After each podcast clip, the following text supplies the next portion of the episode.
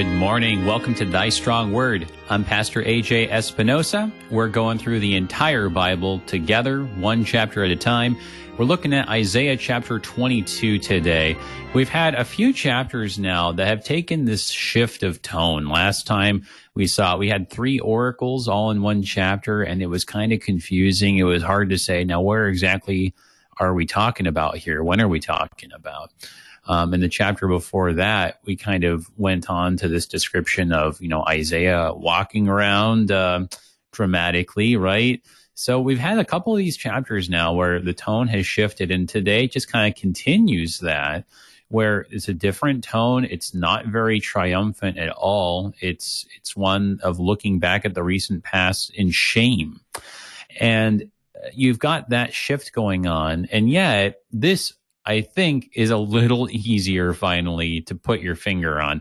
This seems to be a little bit clearer in terms of, okay, we're talking about this particular event. We're familiar with that. Okay, we have a handle on this. There's some specific names of some people.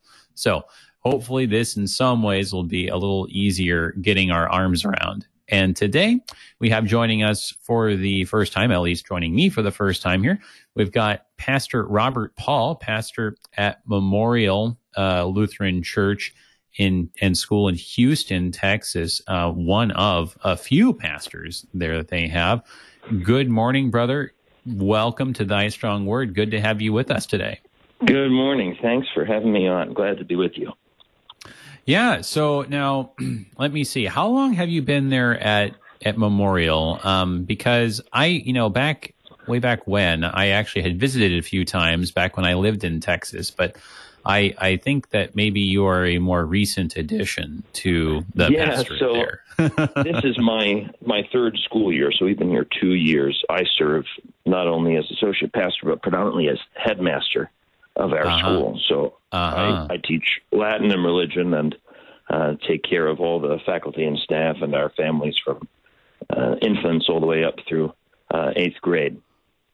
All right, awesome. Okay, very very cool. Run, like running the school there, and that's and of course that's just. I mean, it's a it's a great it's a great church. It's a great location right over there, right by the uh, Galleria, right? And um, Yes. it's so okay. You teach Latin, and uh, and I, I assume um, Neo Assyrian history, right? Because that would be handy for today.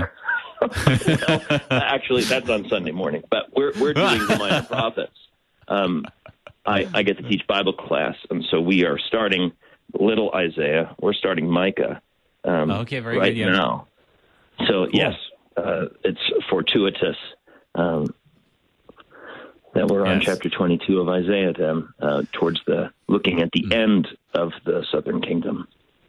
Right, right. Well, you know, exactly. And um, there is, as we've seen, actually, there's there's a fair bit of overlap between between Micah and Isaiah, and especially in some of those earlier chapters, we saw that in a big Mhm. way. And and actually, last time we were looking at you know these kind of uh, mysterious uh, tri- this mysterious trio of oracles in Isaiah 21. Um, and I was pointing out how you get a bunch of overlap and parallels with Habakkuk. So, I mean, Isaiah tends Mhm. to overlap. It seems, you know, Habakkuk, Micah, Jer- Jeremiah. Uh, Isaiah seems to have something in common with just about all the prophets. which is very thank it's very clever of the Holy Spirit, right? That, Yes. that the that the prophets would be speaking the same word to the people to bring Mhm. about repentance uh, Right. and trust in God's promises in the midst of um, many of the consequences they brought upon themselves on account of their their sinful Right. state, but also their their their actual sins that they're committing against God and right. his, uh, his decrees. Right. Yeah, so similar situations, similar themes. Of course, it's all the same God. And of course, it's Isaiah. It's 66 chapters of gigantic, broad scope. And so, of course, it's going to overlap with a number of the, the minor prophets and even some of the other major prophets in some respects. But yeah, today I'm I'm hoping that you know, like I was saying, it's a little less cryptic than last time. Hard to beat chapter 21 in terms of how mysterious it is. Um, so so here we got chapter 22, and though it does start off with a very interesting title, um, and maybe we'll maybe I'll uh, ask you for your thoughts on that. But before we get into all of that, would you say a prayer for us and for everybody listening as we dive into this chapter today? Of course. In the name of the Father, and of the Son, and of the Holy Spirit. Amen. Amen. Gracious God, most heavenly Father, we thank you for the gift of the book of the prophet Isaiah. We thank you for the words of your Holy Spirit, the word of your prophet. We ask that you bless us to discern both law and gospel, to discern your commands and demands and judgments, and your promises for us, your church. We ask that you bless our study in the name of your Son, Jesus Christ our Lord. Amen. Amen. Thank you, brother. All right. Well, let's read just the, the first few verses here, and that'll give us a chance to consider this title and uh, maybe even a little bit about, okay, just based on these first few verses, how does this seem to logically follow what precedes? I don't know how much we'll be able to make of that question, but we'll give it a shot. Okay. Um, mm-hmm. But so here we, here we go. Chapter 22, just the first, say, four verses. The oracle concerning the valley of vision.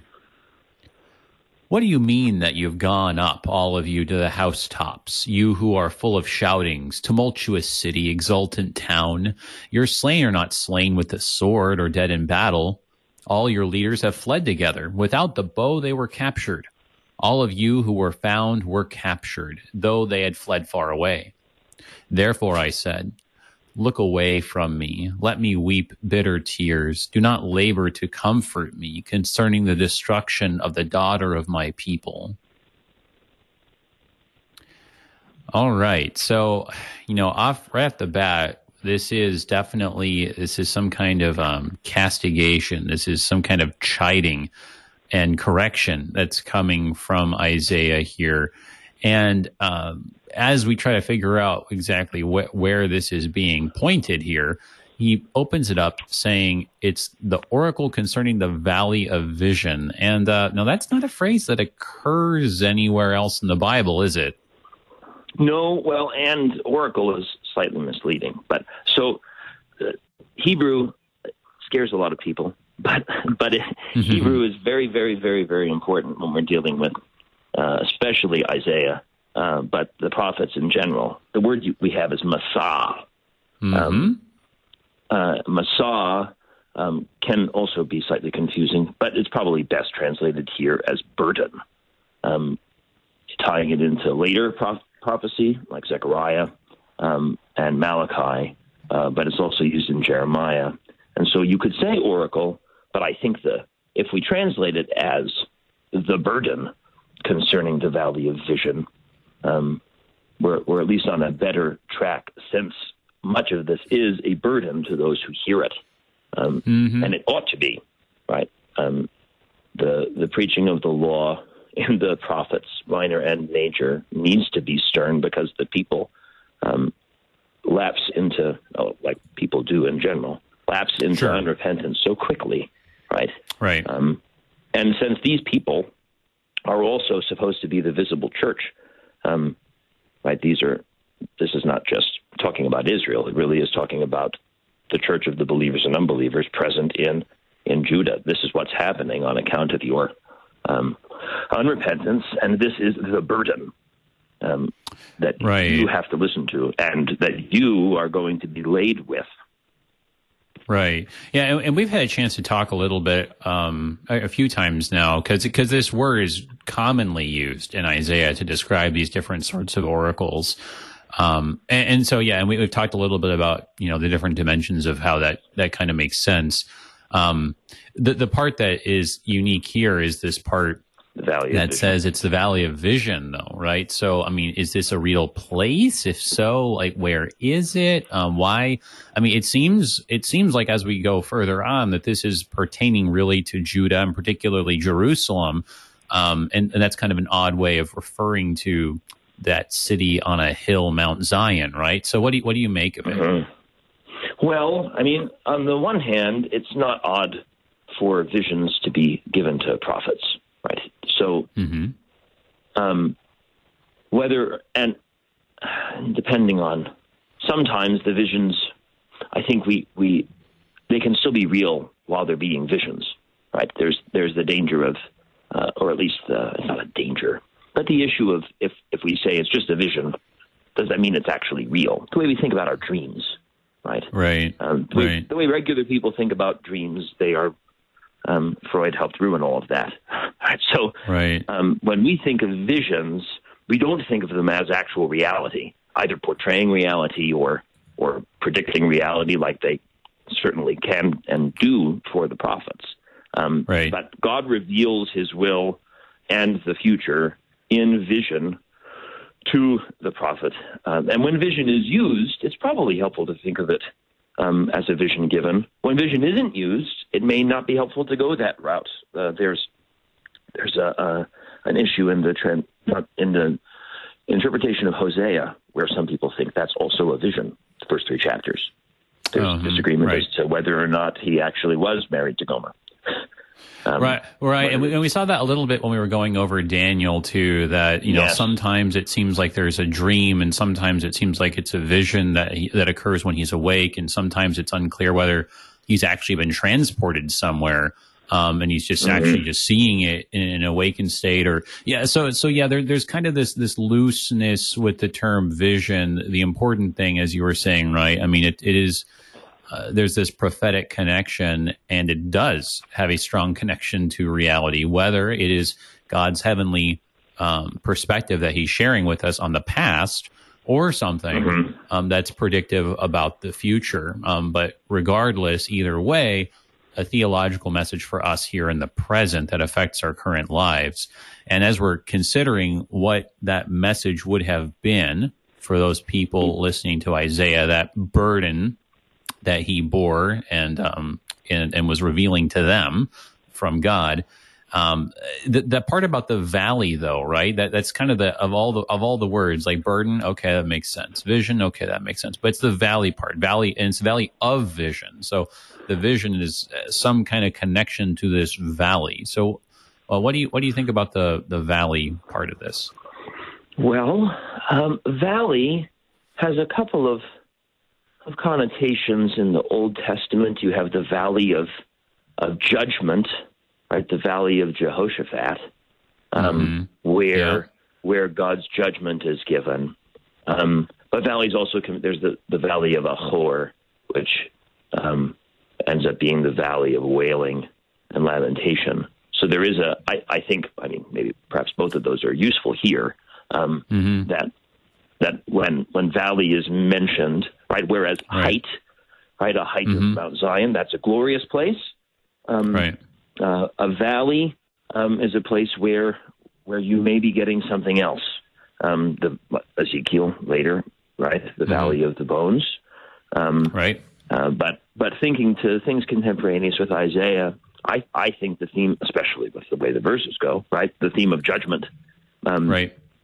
the burden of the uh, now valley of visions. We don't get a word like Jehoshaphat in here. Right? We don't get to draw that uh, Right. line, but but I it certainly seems that we're we're safe to to associate uh, this valley of visions with judgment that God is bringing upon Jerusalem.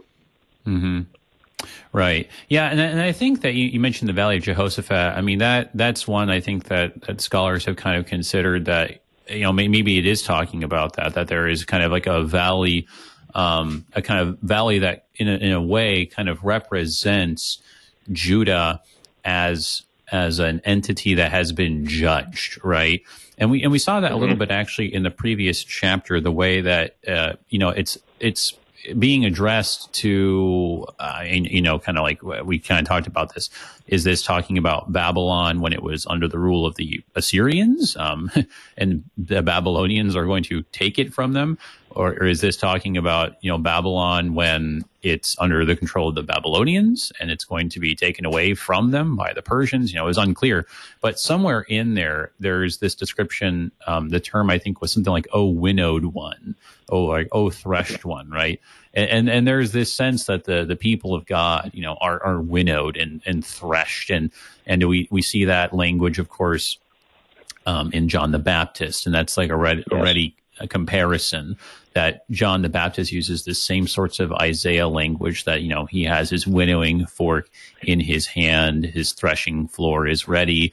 Um, he has his axe already at the root of the tree, the same sorts of judgment language. And so instead of depicting Judah as the as the tall mountain of God, Mount Zion, depicting Judah as the valley of judgment, that valley of Jehoshaphat, or this vision and burden of judgment. And so I, I think that that way of um, piecing it together, as, as you helped us to see, it makes a lot of sense of it as a way, as a prophetic way, as a as a condemning way, as a harsh way of addressing God's people of Jerusalem here.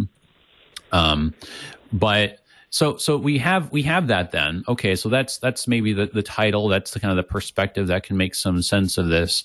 So then if you could connect it then with the, the verses that we read here, those like two, three, and four that we just took a look at.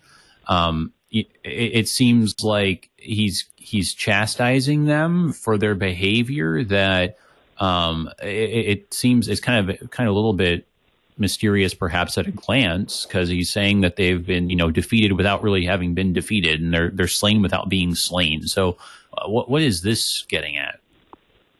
Well right starting at the second half of verse 1 you have um, the people seeming to rejoice right? You who are full of right. shoutings in verse 2 um, yeah right. to look to look upon as if they are victors but everyone right. everyone is taken away right? Um, right. The pride, certainly one sees this with Israel, but but the pride of, of Judah does does exist, right? They make it out of the clutches right. of the Assyrians.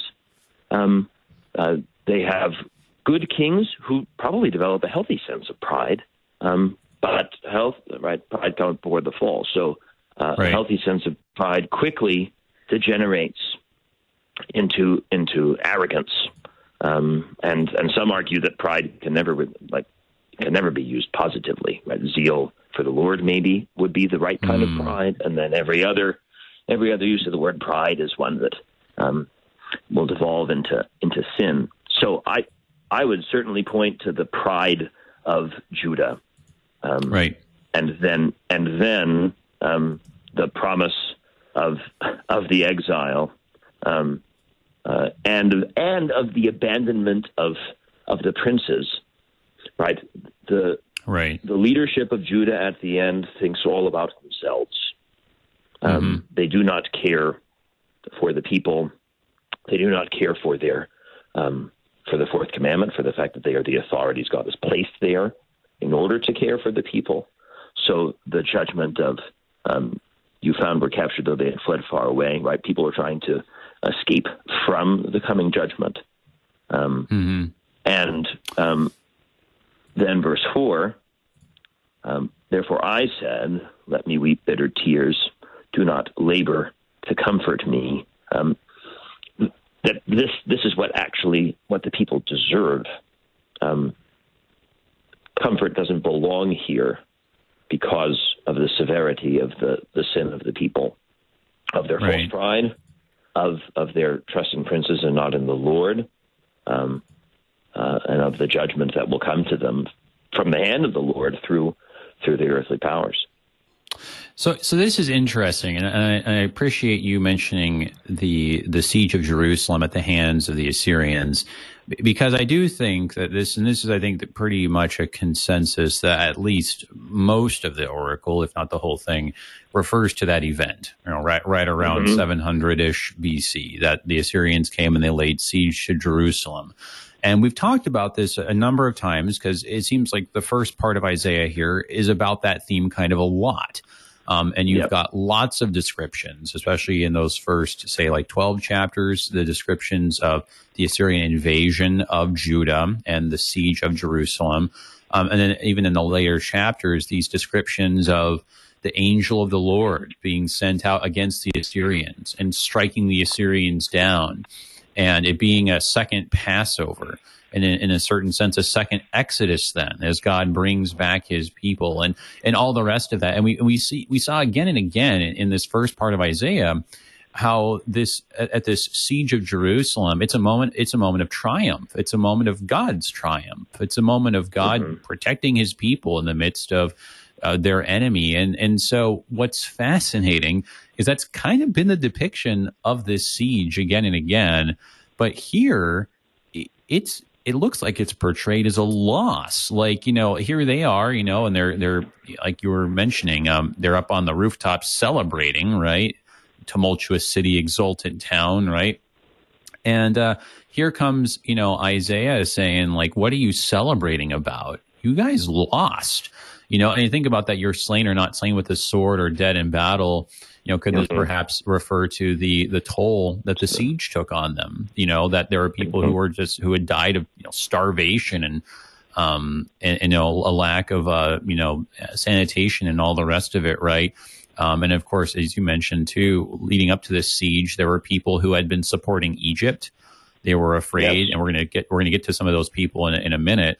Uh, some of those people saw the Assyrians coming, and they're like, "We're getting out of here because the Assyrians find out that we were supporting Egypt. That's going to be the end of us." So it, it, does seem to be a perspective well, on the siege did, of Jerusalem. That's what did the Northern Kingdom in, right? So right the the trust in princes um, the the false pride, it it it it it, it uh, doesn't have any favorites, right? So the Northern Kingdom and the Southern Kingdom both put their trust in the wrong places, right? And the and the preaching of Isaiah directs um, the people of, of Jerusalem um, to pay attention one to where real victory comes from, and two to actually lament their sin. Um, because Assyria coming to Jerusalem was judgment on Jerusalem. Mm-hmm. Right. And, right. And the only and the only reason why they still get to rejoice, albeit falsely, is because God is faithful to His promise of letting there be time for His people to repent. Um, mm-hmm. Time ran to an end for the Northern Kingdom, and still had right 120 more years to run for the Southern Kingdom. Right. Uh, that way, they would right to hear the preaching of the prophets um, for kings to live out the preaching of the prophets.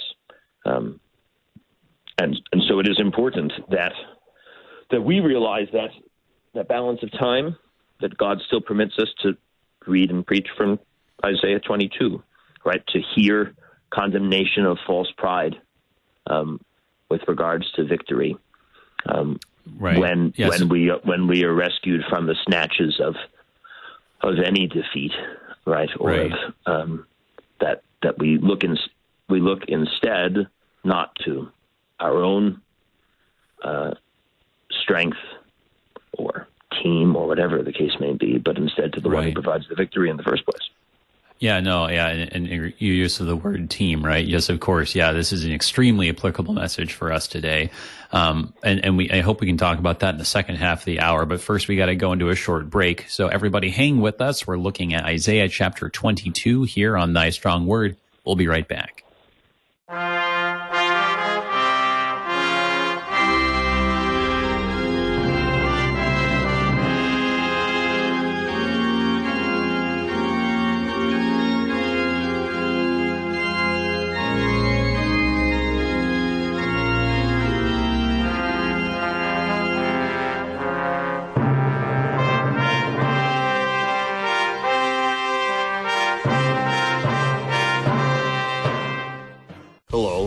This is Dr. Dale Meyer.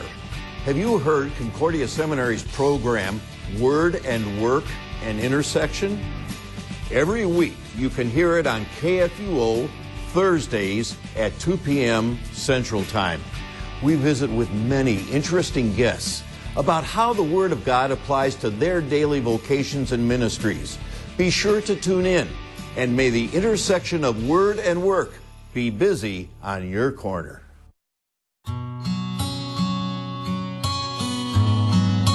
For as the rain and the snow come down from heaven and do not return there, but water the earth, making it bring forth and sprout, giving seed to the sower and bread to the eater, so shall my word be that goes out from my mouth.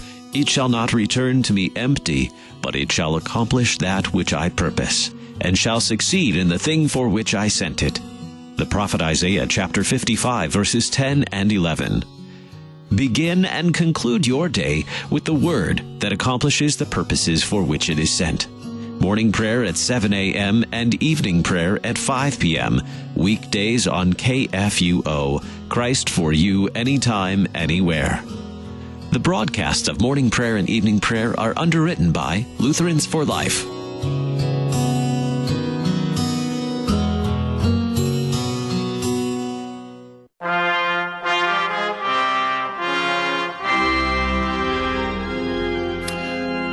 Welcome back, everybody, to Thy Strong Word. I'm Pastor AJ Espinosa. We're looking at Isaiah chapter 22, this oracle titled uh, The Valley of Vision. And we're looking at this here with our guest, Pastor Robert Paul, pastor and uh, headmaster at Memorial Lutheran Church and School in Houston, Texas. And we are just looking at these first four verses, and we'll need to, of course, pick up the pace. But we were just kind of talking about the situation here, how it seems like, okay, this is kind of perhaps more straightforwardly talking about the Assyrian siege of Jerusalem, that familiar subject that we see coming up again and again in this first chunk of Isaiah, these, you know, first, I mean, really, uh, 1 through 39 really focuses on this event in particular. But you get this negative kind of perspective here. It's not like, oh, well, you know, the angel of the Lord fought valiantly for you and has rescued you and all the rest. This is, this is the negative side about that. And so uh, we're starting to kind of, you know, unpack that. So wh- why is Isaiah giving the, the mourning side, right? You know, as he looks away with bitter tears, you know, um, and it has to do with the pride of the people in Jerusalem. Um, and, and so we're going to get into this more as we go forward, more about the first, uh, the first really 14 verses really just unpack just like how prideful Judah and Jerusalem was going into this, why they needed to be brought low, low to a valley of judgment like Jehoshaphat, right? Um, and as we're going through here, I always do want to invite our live listeners to call in with any questions or comments you might have for me and Pastor Paul. If you're in St. Louis, you can give a call at 314 821 0850. Or if you're in Houston or elsewhere, you can call 1 800 730 2727. Or you can always send an email to kfuo at kfuo.org. So, right. So we just looked at these first four chapters talking about how this really fits well with the the situation leading up to the Assyrian siege and just how, you know, it's it's in one sense, yes, it's God's salvation, you know, because he hey, he gets the Assyrians to, you know, call off the siege. They they go back home. Lots of Assyrians were struck down by the angel of the Lord, but Isaiah kind of needs to remind them before they get to that point, until they reach the point, as you were saying, of repentance, which is why God brought this all on in the first place. They have to look and say, wow, we deserved this. This is his punishment for what we did. Um, and then they'll be able to rejoice rightly, right? But like they had to get there, they had to get moved to the right spiritual place first, don't they? Yes. Yeah. It is uh, a difficult task, whether you're the city of Jerusalem or just right a, a seven year old in the principal's office, right? That um, it, it, it is it is hard. Um, it, it, it's hard for the old Adam to die, right? To to recognize um, that God actually wants to atone and take away sin, and that you're not right. supposed to hold on to them um, we we do not like giving these things up. No. And and and that's why the preaching of the law continues um, from Old to New Testament to pulpit, right? Right. Um, and only when we are broken. And now, you know, a, siege is quite the way to bring about brokenness. Oh yeah. Um, right. I mean, the uh, and and it also sort of shows how um, how strong the the unrepentant pride was. Mm-hmm. That it that it takes a siege um, right. to to bring about people realizing that there actually are consequences for their sins. I think we're used to talking about sins in the abstract, and we're mm-hmm. okay with saying, "Oh, yes, I know." Um, but when you say outright, right, you deserve to die, then, oh, well, you've gone too far. You can't say that. right? Um, right. But the severity of sin, it is true. Apart from the mercy of Christ, yeah. you deserve only the valley of judgment. Yeah, that's really something. You know, we, we say, you know, in our traditional, I, I think of, you know, divine service setting three, right? And in that confession and absolution segment, you know, we say we justly deserve your temporal and eternal punishment, right? Um, and temporal punishment, this is an example here of temporal punishment, a siege that destroys so much of Judah. You know, like uh, you know, we we've seen in the other chapters how you know it's it, the description is that all the the vineyards and the fields are going to be reduced to to briars and places for just uh, you know pastoral life, living out in the tents. But don't forget about agriculture, right? Um, it's going to take this, right? This is going to be the temporal punishment, and you can imagine, right? If something like this happened to us, you know, if we were under siege, if we were, um, you know, if heaven forbid, but like you know, if we were under like you know bombing runs and another conflict or something like that, mm-hmm. surely we'd all think to ourselves, well, this is too far. This is terrible. If there is a good God, why would he ever allow this to happen? I surely don't deserve this, right? Um, but there we mm-hmm. are in the confession saying we justly deserve God's temporal and eternal punishment. I mean, uh, we we're effectively saying that if a siege came, we shouldn't be surprised because that is what we deserve. Hmm. Yeah, it is. We de- we deserve to die, um, and we kid ourselves when we sort of push it away. Now, the only right. thing that pushes it away is is the mercy of God in Christ Jesus, right? Right. Um, but but when when we stand like Jerusalem in pride, then we're no longer we're no longer under the the covering, right? We're no longer under right. that which Christ has has won on the cross and distributes through word and sacrament. Through the means of grace, we are out on our own. Um, and that word covering that that's a really that's a really good uh, operative word here it's the word that we, we're going to get in verse 8 so maybe actually it would be good to go ahead and read this next section but right we see how when we go out on our own and we we, we go outside of god's covering of atonement and grace and forgiveness that he gives to us uh, richly in Christ, and uh, extend also to his Old Testament people in Christ and the various means of grace that were there in the Old Testament as well. When we go outside of that covering, there's disaster. And that's the description that Isaiah gives here in these verses 5 through 14. So let's take a look at that. And just as you were saying, you know, this, this is the preaching of the law that continues here. So picking it up in verse 5. For the Lord God of hosts has a day of tumult and trampling and confusion in the valley of vision, a battering down of walls and a shouting to the mountains. And Elam bore the quiver with chariots and horsemen, and Kir uncovered the shield. Your choicest valleys were full of chariots, and the horsemen took their stand at the gates. He's taken away the covering of Judah. In that day you looked to the weapons of the house of the forest, and you saw that the breaches of the city of David were many. You collected the waters of the lower pool, and you counted the houses of Jerusalem, and you broke down the houses to fortify the wall. You made a reservoir between the two walls for the water of the old pool, but you didn't look to him who did it, or see him who planned it long ago. In that day, the Lord God of hosts called for weeping and mourning, for baldness and wearing sackcloth. And behold, joy and gladness, killing oxen, slaughtering sheep, eating flesh, and drinking wine?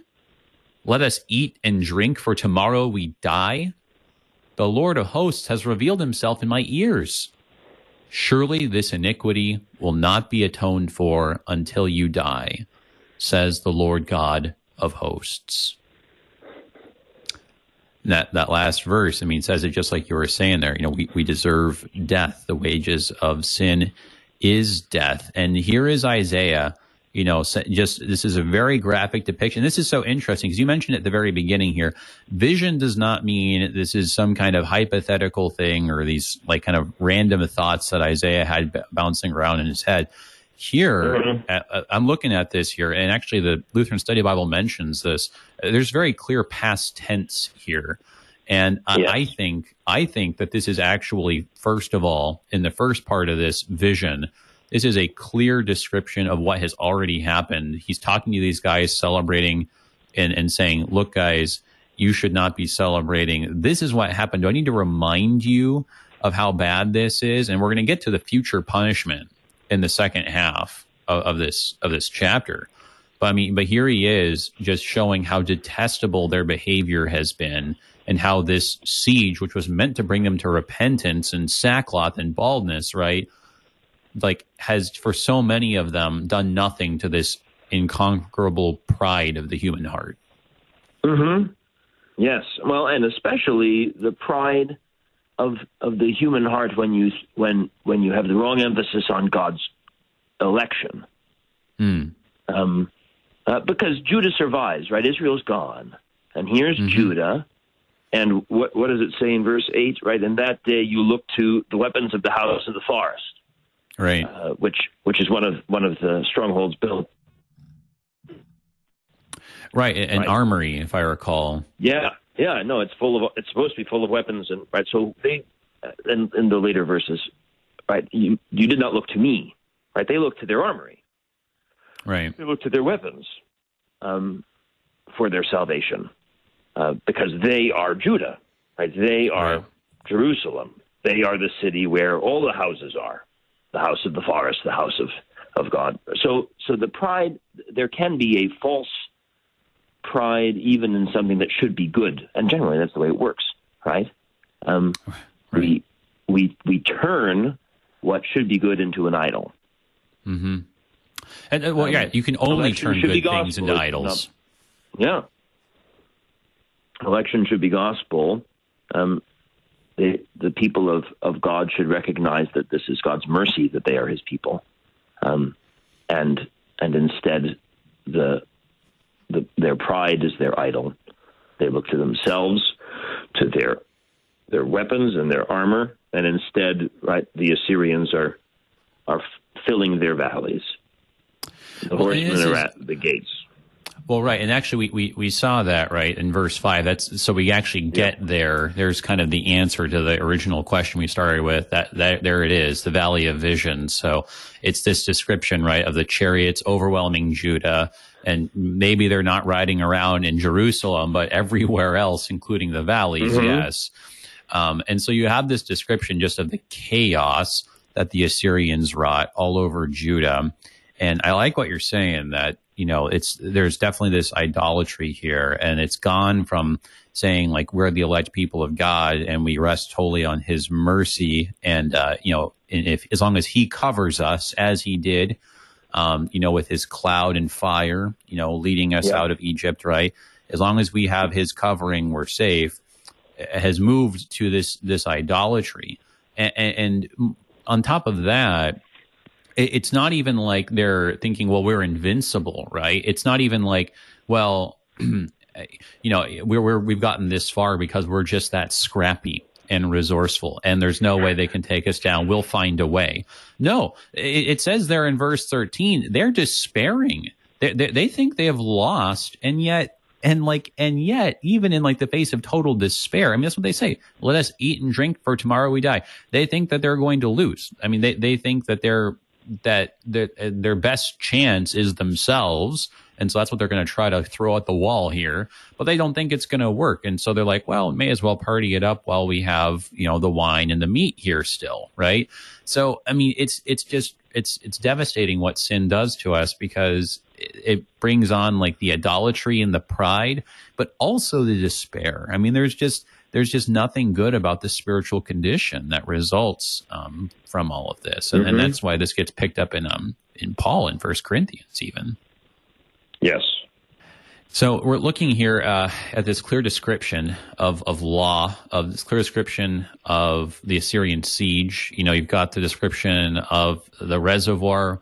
We talked a little bit about that. You know, Hezekiah's um, tunnel. Um, from the Siloam pool to bring water into the city.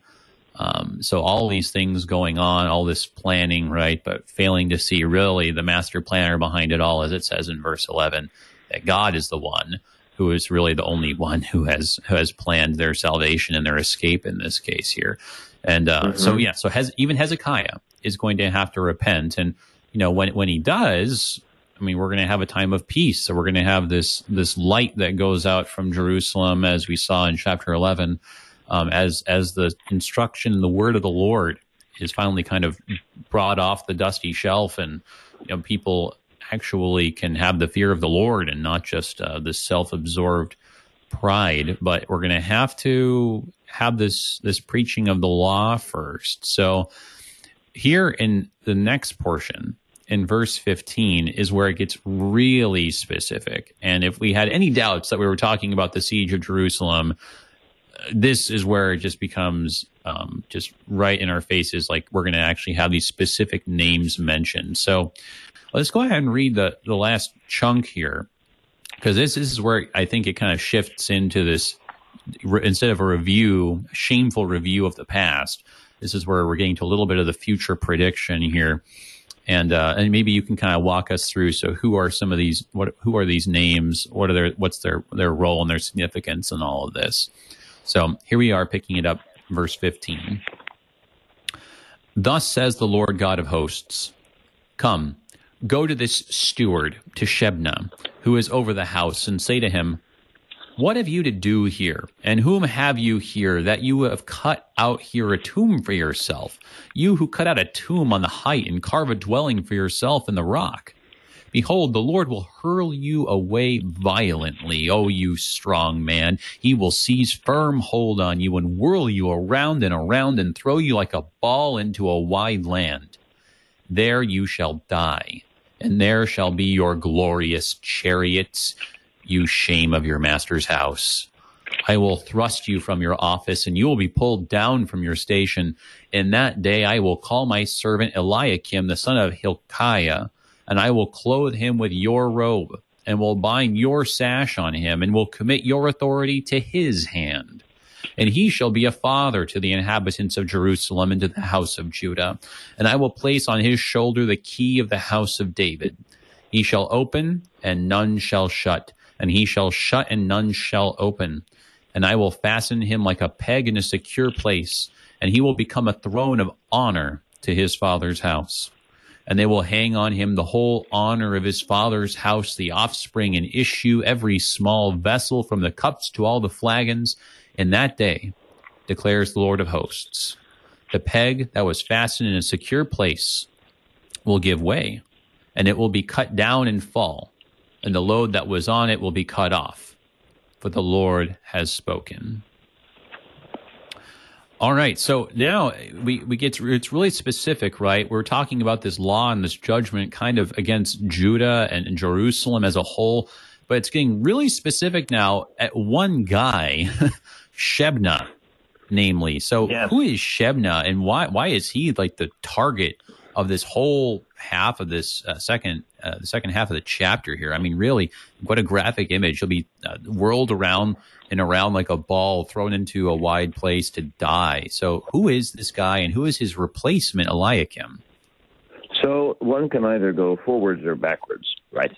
One can go to Second Kings in in nineteen, or one can go forward in Isaiah to thirty six and mm-hmm. find um, Eliakim, who's over the whole house, and Shebna, the secretary.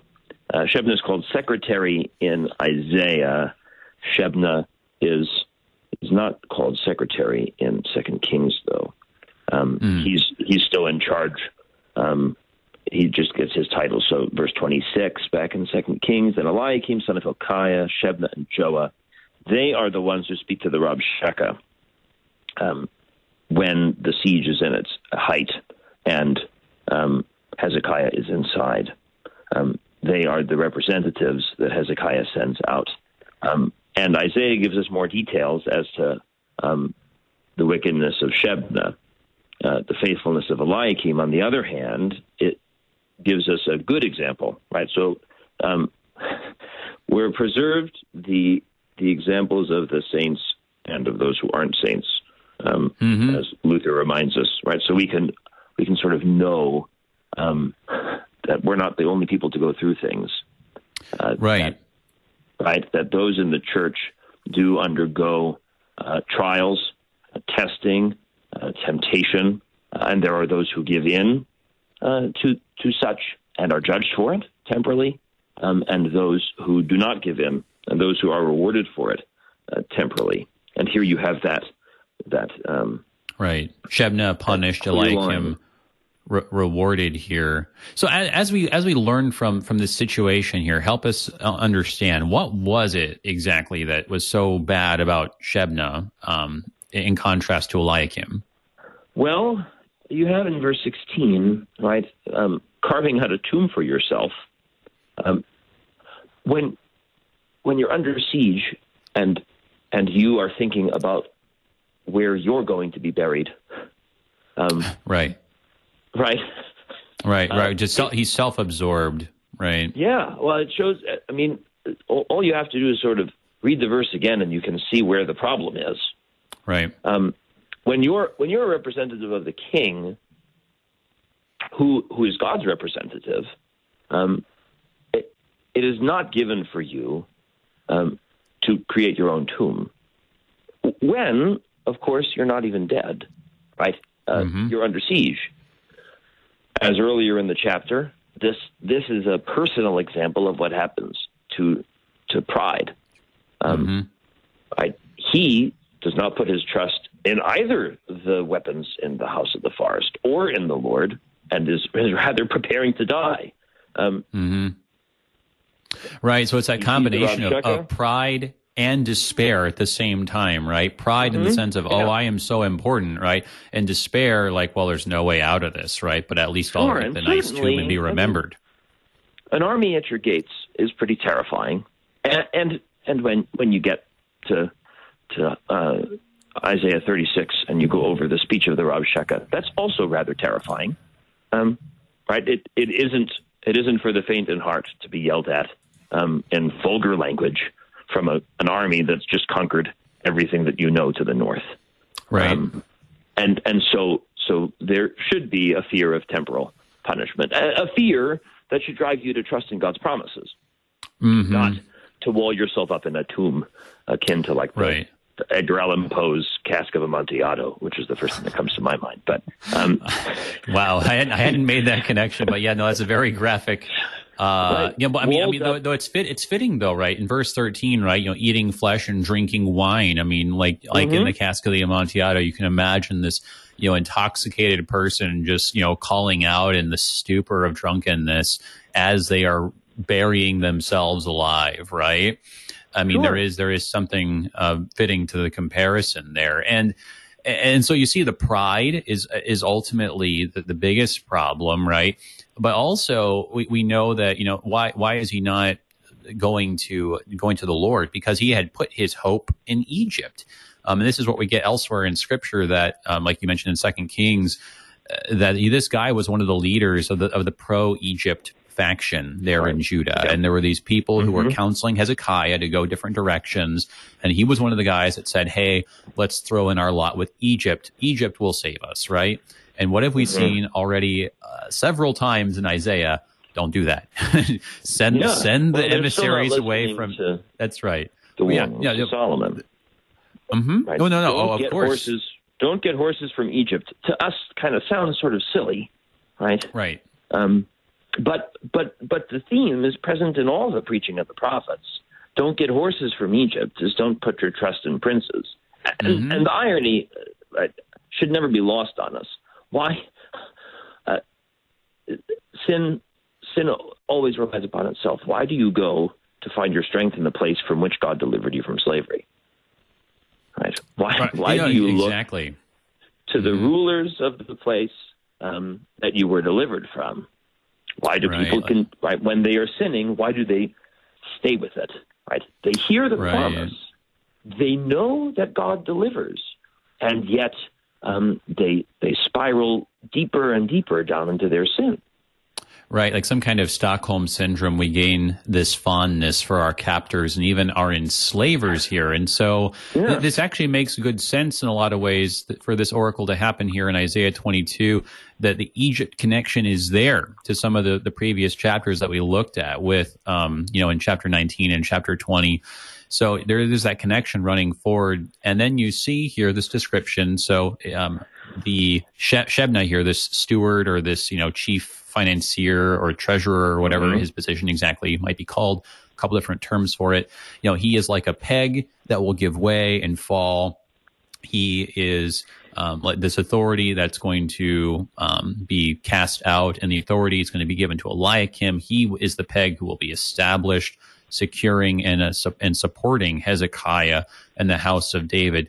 And the language that's used here, just we have just like maybe 60 seconds here, but if you comment on this, I was just struck by how it says, He shall open and none shall shut. He shall shut and none shall open. This sort of language describing Eliakim, literally, this is so reminiscent, right, of our Lord Jesus giving this authority to the church. And he says, you know, whatever you bind on earth will be bound on he- in heaven, and whatever you open on earth will be opened in heaven. And so, in this small way, I feel like you get this little preview of the church here and the authority and the office of the keys. So, just like I said, so maybe like only 60 seconds here, but just con- some concluding remarks and maybe if you'd like on that on that image. Sure. So, the fact that the security comes from the Lord alone, right? Eliakim's trust in the Lord shows that he's he's sort of worthy of the office, even though that doesn't technically matter since the office is what God establishes. Um, right. The um, Eliakim is faithful to the task that he's been given, and and um, and God God shows that he's working through the office that Eliakim has, just as he works through the office of the king um, to deliver um, right and to to protect uh, here mm-hmm. in in Jerusalem. Um, but we we should not lose sight of the fact that we're talking about the Old Testament Christian church. I always just call right. them Old Testament Christians. Um, yeah. Uh, and and when the language sounds reminiscent, it's not because we're we're committing the sin of eisegesis. Right? We're not reading mm-hmm. into the text. We are right. hearing um, the way the church has always operated, whether it was the Old Testament church or the church of the New Testament that we live in today, with the fulfillment of all of the prophecy and the promise and the, the fullness of the revelation of Christ. Um, well, well, one. well put. Yeah. I was going to say, I, I, sometimes talk about the, the New Testament Israel, but yeah, talking about the Old Testament church is a very helpful way to talk about it as well. But all out of time, I can hear the music playing already thank you so much for coming on and being our guest today on oh, Thy Strong pleasure. Word. And we got it. We got to have you on soon again. And uh, yeah, maybe, we might still be in Isaiah, but but uh, yeah, the we'll, way Isaiah we'll works. But I'll, I'd be happy to. Thank you, brother. Everybody, that was Pastor Robert Paul, pastor and headmaster at Memorial Lutheran Church and School in Houston, Texas. Thanks for joining us today. Until next time. You've Peace. been listening to Thy Strong Word, produced by the Lutheran Church Missouri Synod Office of National Mission in cooperation with Worldwide KFUO, the official broadcast ministry of the LCMS. Your support is vital for this program to continue. You can make a gift safe, secure, and easily online at kfuo.org. Thank you for listening and supporting Thy Strong Word.